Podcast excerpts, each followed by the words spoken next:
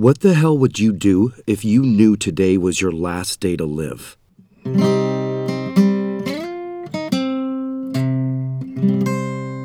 Welcome to Tete and Espresso, a Castbox original. I'm Tete.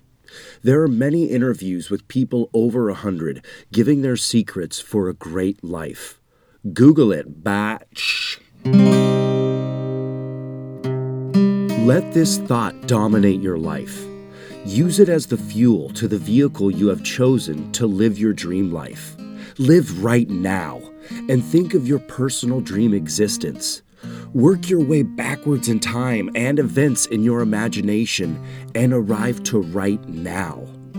What could you do right now on your smartphone that could move you towards living more fully?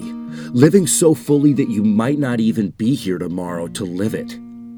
So fully, and so fully that. I live fully now. You live fully now. We live fully now.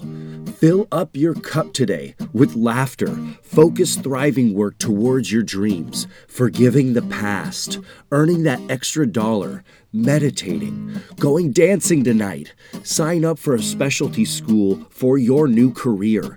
Take that mm. walk around the block. Call someone you love. And more importantly, allow yourself to visualize with emotion your ideal existence and declare this is our current reality.